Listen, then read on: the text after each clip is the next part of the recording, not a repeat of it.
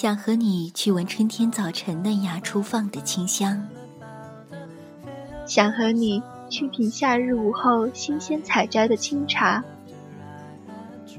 想和你漫步在深秋的落日余晖里，想和你谈笑在寒冬的漫漫长夜里。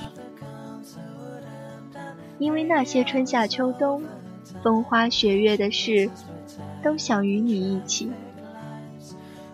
因为你，我第一次放下矜持，看见街角的旧书店，总会期待转角过后能听到你说“好久不见”，听见沙哑的情歌。我也不是你所想那般云淡风轻。深夜，细雨，黑咖，想你。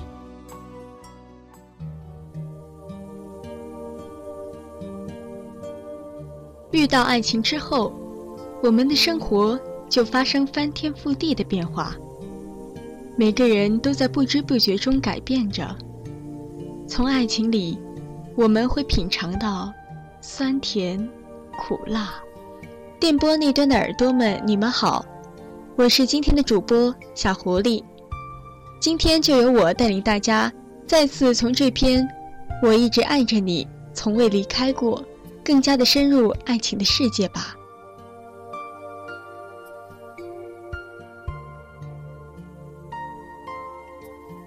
四季的转变，有的时候真的很快，让人们都还没反应过来，硕果累累的秋天就到了。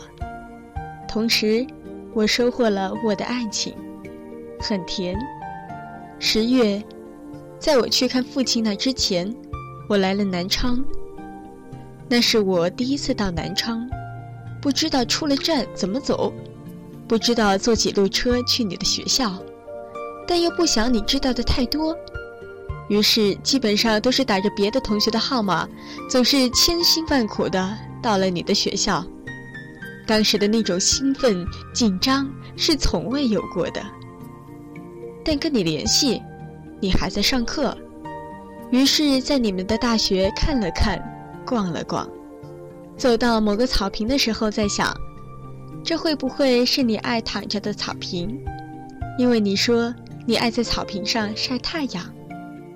伴着这样的兴奋紧张的心情，收到你的短信，下课了，你在哪儿呢？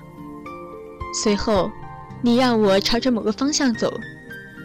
当时的感觉，真的是一步一个脚印的那种感觉。我看到你了，我憋不住了，我咧开嘴没心没肺的笑。第一次来南昌，第一次来你的学校，第一次在这里看见他，真的太棒了那种感觉。接着，我也是第一次和你去了那条现在充满回忆的学校后街。我们在一家川菜馆吃了饭，从那天开始，我就发现了你真的不会点菜。因为上来的三份菜都是干山的，而且奇辣无比。可能你确实太爱吃辣了，看你都没什么痛苦的表情，而我确实每吃一口菜，基本就要喝一口酒，因为实在太辣了。我满头大汗，你却是那般轻松。那一晚，也是第一次与你那帮好朋友、死党们一起唱歌，我看到了你们有多么的爱彼此。感觉到很欣慰。当我不在的时候，你能有这么一帮好姐妹，看到你们那么开心的一起唱歌，当时的我就在想，数年后，即便都朝着不同的方向走，但这份情谊仍值得牢记一辈子。看着你们一个劲的唱，我也按捺不住了。我从没有过那么投入的唱着情歌。当时我就是想把我的心唱给你听，所以可能那是我唱歌水平最好的几次之一吧。所以以至于后来你的同学一直都把我当成歌神看。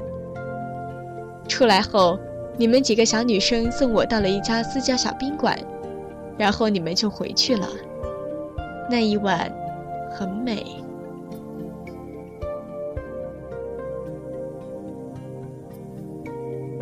第二日，我早早的起床，出了门，来到了你的寝室楼下。其实已经先等了半小时，随后我才打电话给你。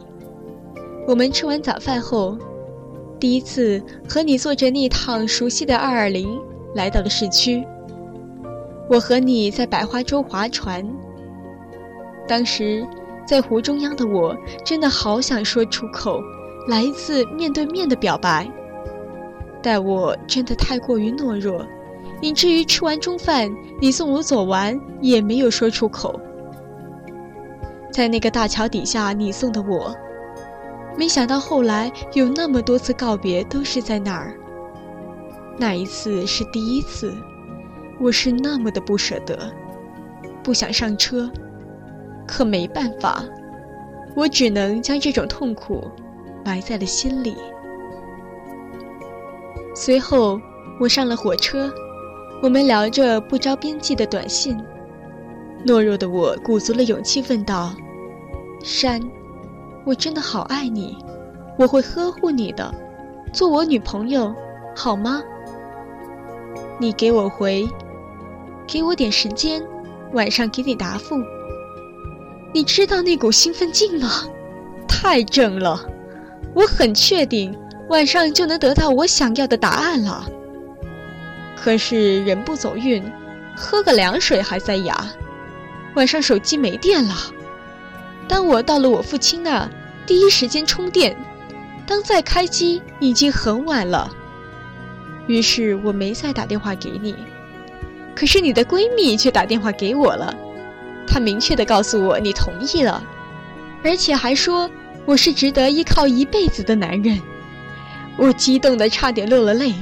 真的太幸福了。第二日我再问到你，你却说不知道，真的很坏呀，还说先试用期三个月。不过我听到这些的时候，已经是超级开心了。在父亲那待了几日，很快我回到了景德镇，随后为你写了我人生中的第一首歌《追无止境》。你听完后打电话给我，是那般的激动、开心，但还是跟我说，还有很大的进步空间哦。不过不错，被你感动了，记大功一个，我得意洋洋的。深秋的十一月来了，我做了一段十分感人的告白视频送给你。当所有的人看过之后，都特别羡慕我们俩，都觉得我们是那么的相爱，同时。你也被感动的不行。光棍节来了，我去陪你了，和你的一大帮好姐妹一起吃的晚饭，一起唱的歌，一起谈笑风生，实在是开心呐。你对着我说谢谢，但那时的我确实懦弱，好想牵起你的手抱抱你，但是没有勇气，怕你会反感。可能是因为心里太在乎你，于是就让时间来拉近我们的距离。我在那段光棍节的告白视频里说过一句话：“如果世界末日后我们还在，那就让我们在一起吧。”现在想想真的很搞笑，哪有什么世界末日？可我们就是当真了，而且你早已接受了我的爱，多了个嘴。为了增加点浪漫气氛，结果你把考核我的时间又延长了。不过也算是为我们的爱情挑了一个有意义的纪念日吧。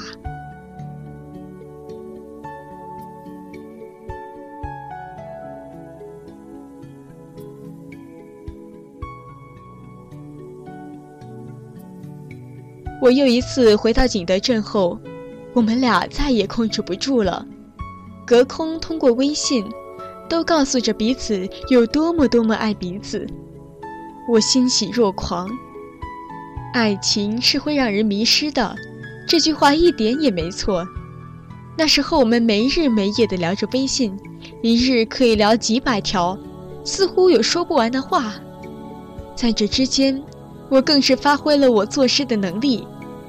第一次作诗，为你；第一次写歌，为你。有太多太多的第一次都是为了你。你给我的，不光只有爱，更是激发了我各方面的能力。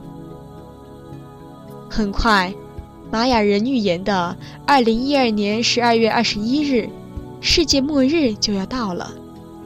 幼稚的我们，怕在那之前都还没能见上彼此一眼，于是我去找你了，并把这一天当做我们一生的纪念日，多么有意义的一天！那一天，我们带上彼此的定情信物，你告诉我说，以后你就是我的人了。要好好对我，知不知道？好好挣钱给我用。我心存感动，那一刻是那么的浪漫，那么的温馨。但羞涩的我似乎少了一个亲吻给你。也许这就是我吧。第二日，我们说好去南昌的宝葫芦去玩，你跟我说要早一点。于是我很早就跑到了你的寝室楼下去等待。我们坐着两个小时的公交，转了两次车，终于到了。你一会儿说着我要玩这个，过一会儿又说去那边玩吧。感觉你真的好可爱，觉得生命中能有一个你，真是一件幸福浪漫的事儿。傍晚我们玩完之后都很累很累了，来到市区随便吃了点晚饭，后来还陪你看了个电影《太久》。看到你笑得那么没心没肺的，我也一起笑着。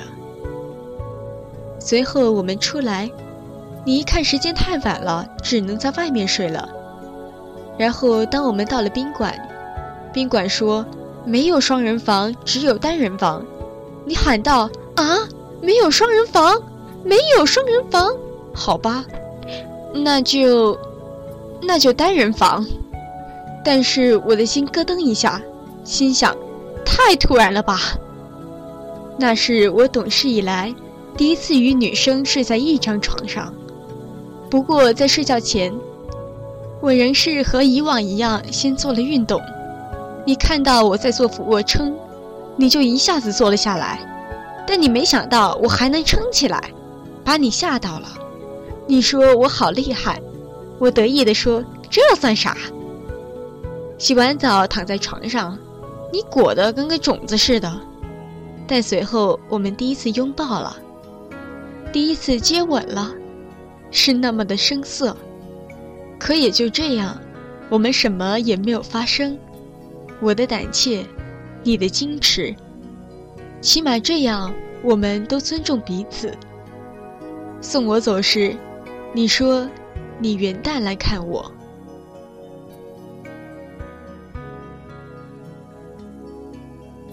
回到景德镇后，盼了没几日，你就来了。元旦那晚，和哥哥姐姐大家一大伙唱着歌，吃着东西，过得十分快乐。你在这儿玩了三天，这三天我们一直都在一起。我们还去吃了自助餐，结果被我预言的很对，你是怎么吃也吃不回本的。哈哈，你只能无奈的让我把桌上剩下的全部吃完。回去后，仍是什么也没有发生。但在最后一个早晨，我们彼此再也憋不住了。那个早晨，我们把彼此给了对方，同时你把你的过去全部说给了我听，而且你要跟我有个怎样的未来，你勾画的很美。我们沉醉于那个早上。我爱你，我的爱人。我说过我会爱你一生一世，永不变心。这样的誓言似乎有太多的人说过，你肯定也没当一回事。但似乎至少在目前，这一点，我仍是做到了。我不会轻易许下诺言，既然许下，则绝不食言。过年的时候，我们回家见到彼此。基本上，我们每天都会出来约个小会，或者看个电影，然后再送你回去。包括每次送你回家，我们都是那样的依依不舍。即便回家后，仍会继续聊很久，似乎有说不完的话。真的很爱。我感觉到了你的爱，你肯定更能感受到我的。过年的年气特别重，只要我们走在路上，你就会挽着我的手臂，心里的感觉真的比蜜都甜。现在回想起来，还是那么甜。在正月底的时候，因为家人在议论我到底该继续从医，或者弃医从艺，我的答案是明确的。当我问到你的时候，你告诉我说，不管我选择什么，你都会在我背后支持我、爱我。听到这些话的时候，没有别的想法，只想对你好，无条件的。似乎到现在。这点我也仍做到了。还记得去年我们带着小麦子吗？我们带着小麦子去淘气堡，老板以为我们是小麦子的父母，我们看了彼此一眼，尴尬的笑了一下，也都默契的默认了。没想过带着自己的女人和孩子是那么温馨的感觉。还有我们一起吃了年饭，出来散步。小麦子坐在我的肩膀上，一直叫着“小西哥哥”。你怕我累到，一直在问小麦子下来好不好？小西哥哥累。你知道当时的那种幸福感吗？真的是从未有过的。为你做任何事情，再苦再累，都也是值得的。这段记忆也会永远的存在脑海里。你开学了。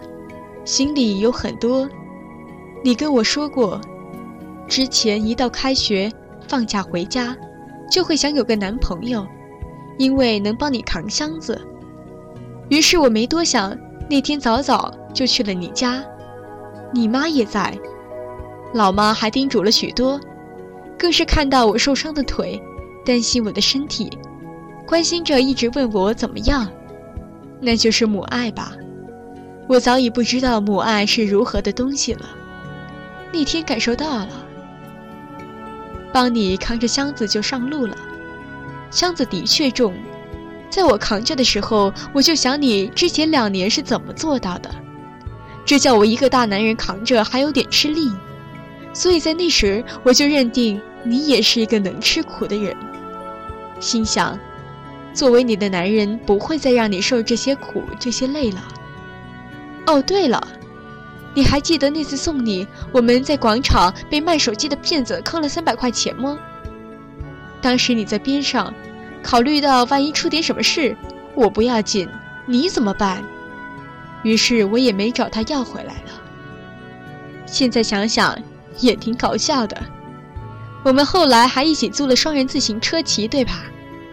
你老是懒懒的，我就像头牛似的，拼命的往前骑。你后来还把我手机都摔碎了，这也都是我们的生活小事记啊。当时我就说你做事总是没心没肺的，好像这一点到现在仍然没改。该改改了，陪了你短短几日，我就回去了。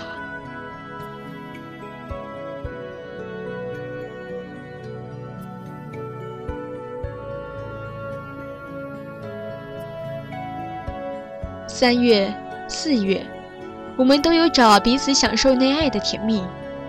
四月底，你为了在事业上支持我，你陪着我去了义乌。我们在义乌的国际文化产品交易展的舞台上大放异彩。我的口才，你的英文能力，让我们在推销自己产品的时候是那样发光发热。在那期间，你还天天为我洗衣服。我能不被这些生活上表现出来的爱而感动吗？那是属于我们一起奋斗的时光。当时就告诉自己，你能为我做这么多，我这辈子也不会做对不起你的事情，要对你一直好下去。在那之后，我们选择了去绍兴旅游，在绍兴，我们更是玩得不亦乐乎，拍下了我们很多美好的记忆，是那般的甜蜜。在外面待了十天，我们回到了景德镇。得知兄长在当月中旬要大婚，并要你做伴娘，你是又紧张又开心。你说你没做过，还说这个第一次也算是给我了。我笑得特别得意。在你回校后没几天，我去找你了，因为你和你的姐妹们要我参加中国最强音的海选，恰恰你们学校是一个赛区，虽然有点小状况，但还是轻松的过了。不过后来也是因为兄长婚礼，放弃了晋级赛，没准十强有我嘞。我们相隔一天，相继回到景德镇，为了帮兄长处理大婚。我们忙前忙后，兄长的婚礼我也算是光辉了一把，又是表演又是跳舞，而伴娘的你又是那般美丽。从那时候，我早已把你当做自己的家人来看，应该说，你就是我的家人，至亲。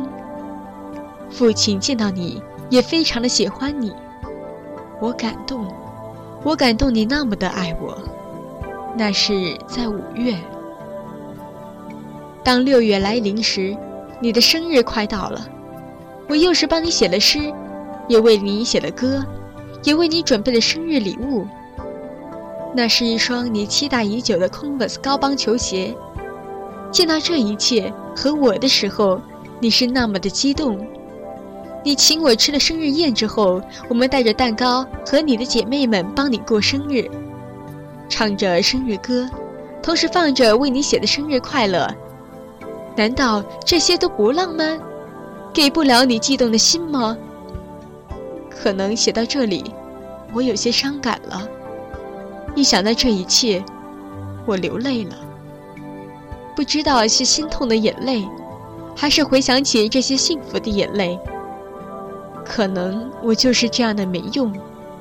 至少当你过生日的时候，我们依旧很开心。七月来了。你先去了你上海的舅妈那玩了半个月，本来说十四号就来找我，可后来你说要回南昌休整两天再过来，于是你在十七号到了我这儿。看见第一眼的时候，那是充满了爱的，充满了幸福的感觉。不知道你的心里是怎么想的，但至少从你的微笑、你的关心，我仍是能感受到你的爱的。我们开始了我们的生活，我每天买菜做饭给你吃，你要帮我干活，我舍不得。我让你好好看书，不要耽搁。看到你那样刻苦的看书，我一点也不觉得累。直到现在，你也承认，那时候我就是给了你家的感觉，特别踏实。而整个夏天，你也是在那段时间里看书最刻苦。每晚，我帮你收集许多的新词汇，发进你的邮箱，只希望你能好好考。我看到了我们在一起生活是那么和谐，我以为我们会这样子一辈子下去。你每天都夸我做菜好吃，最爱吃我的盐鸭蛋南瓜。我说我愿意做一辈子的菜给你吃，你眼里透出了幸福的感觉。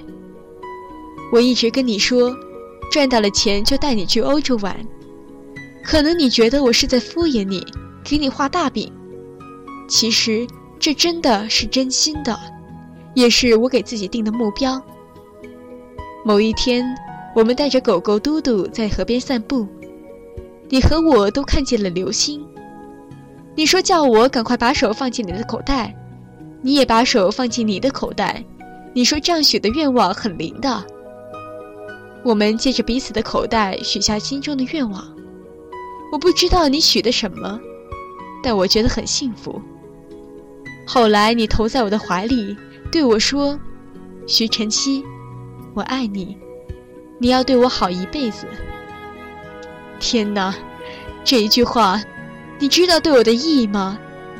这可是你第一次对我说这三个字，我感动的差点落泪了。我们随后抱在一起，疯狂的亲吻彼此。当时觉得，世界都不再重要了，只要有你就够了。这也许就是爱的力量吧。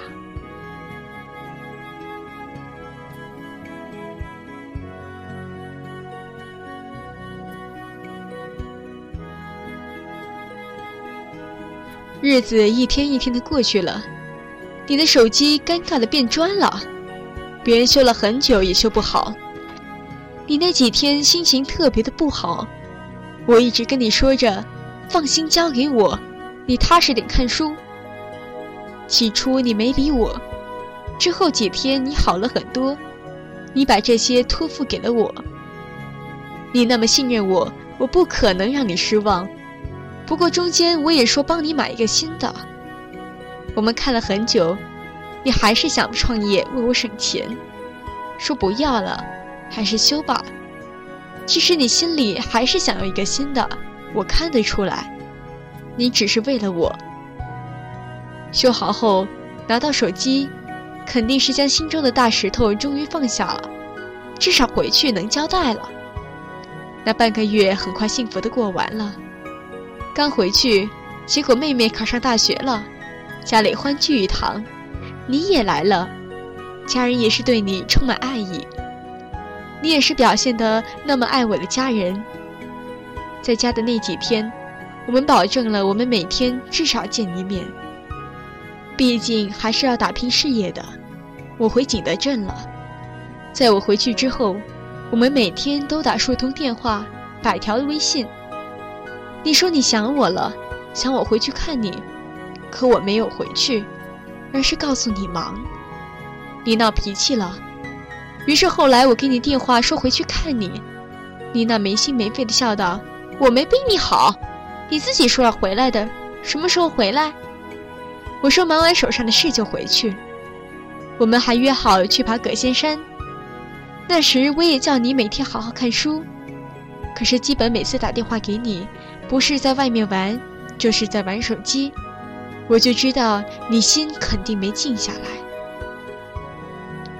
月底我回家了，我们也一起去了葛仙山，那一路累得真是够呛。我们歇歇停停，歇歇停停，终于靠着一口气爬到了山顶。山顶景色特别的美，美不胜收。吃完中午的斋饭，我们就去各个庙宇去祭拜。当你要抽签算命，我也跟着一起算了。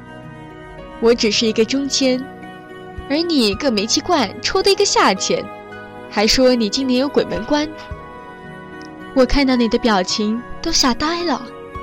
出门后，我一直在安慰你，你嘟着嘴说：“那人乱说的，一点都不准。”我关心你道：“肯定不准的，不会有事的，更何况你还有我。”就这样，导致你下山的心情一直很倒。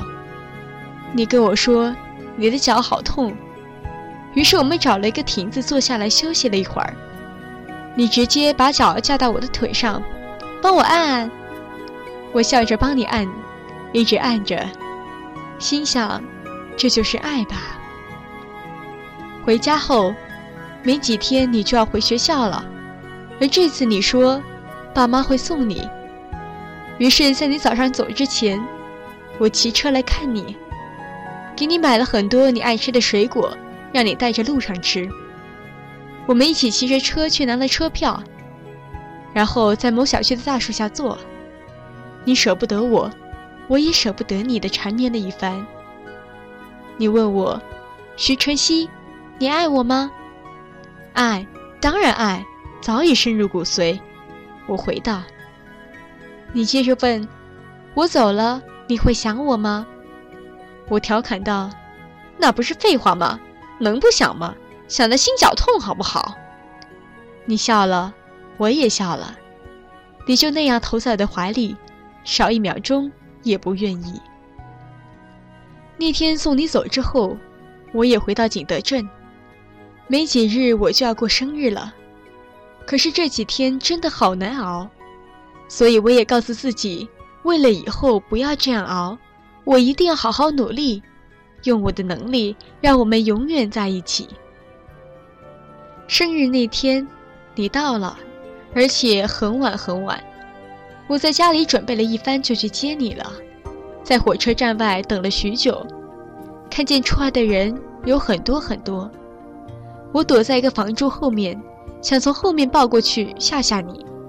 可在我找到你之前，你就已经抓到我了，你的眼睛还是要比我好用啊。随后我骑着电驴问你累吗？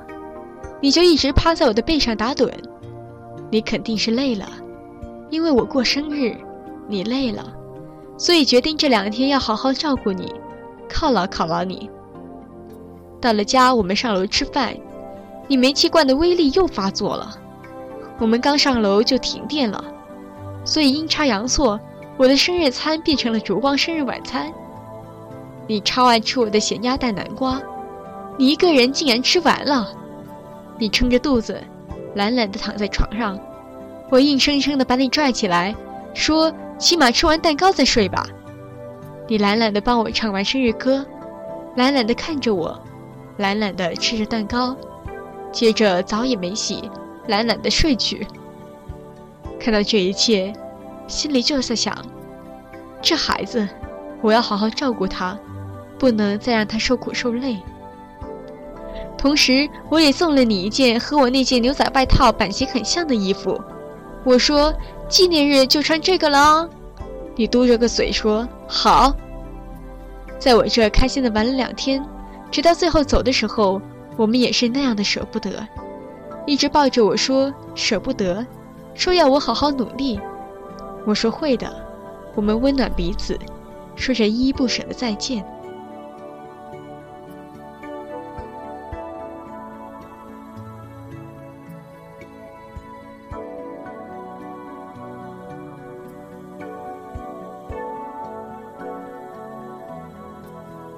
似乎不管是在庙里许的愿望，还是流星，又或者是生日愿望，他们都不会帮你实现。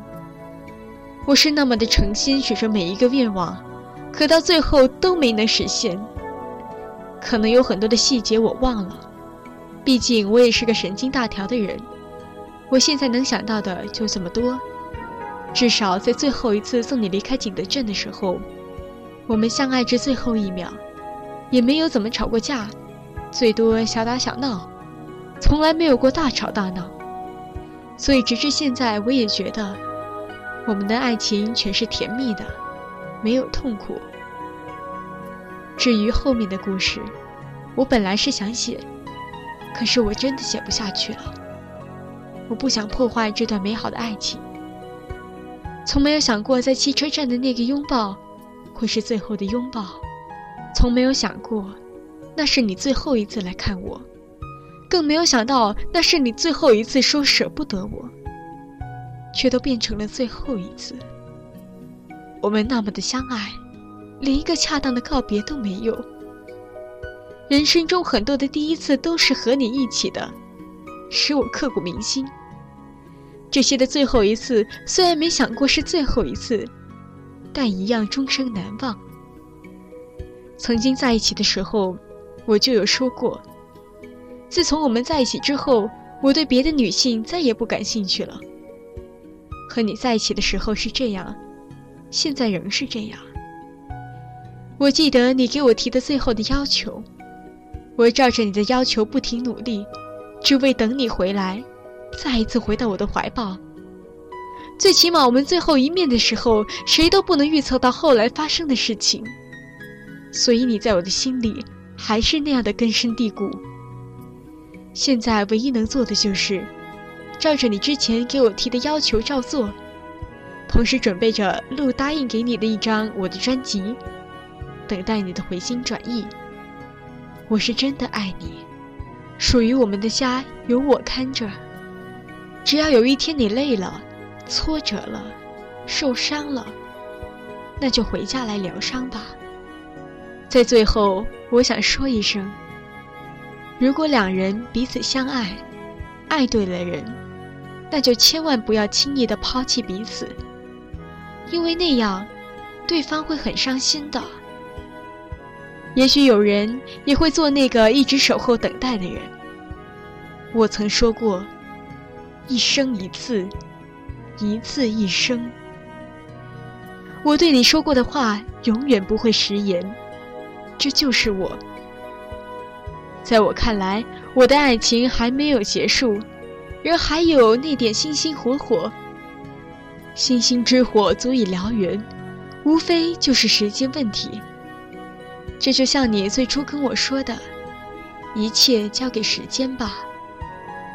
一个房子，一个男人，一桌菜，这一切在等待着女主人，一直等待着。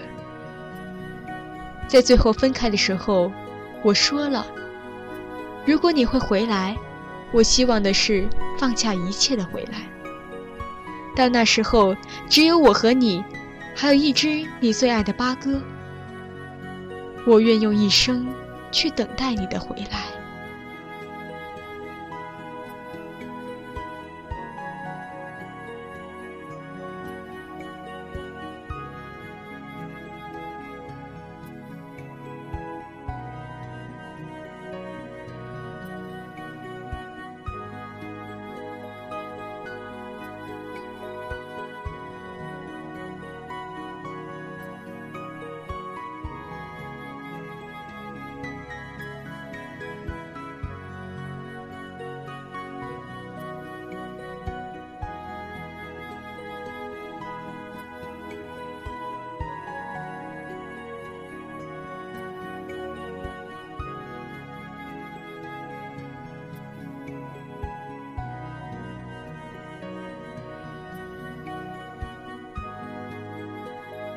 我们的节目到现在就要结束了，非常感谢在电波那端的你一直在陪伴着我们。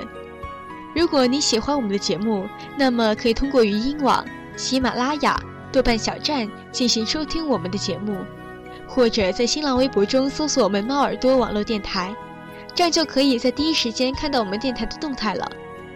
如果对我们的节目有什么建议，或者是想和我们的主播互动的话，可以加入我们的听友群。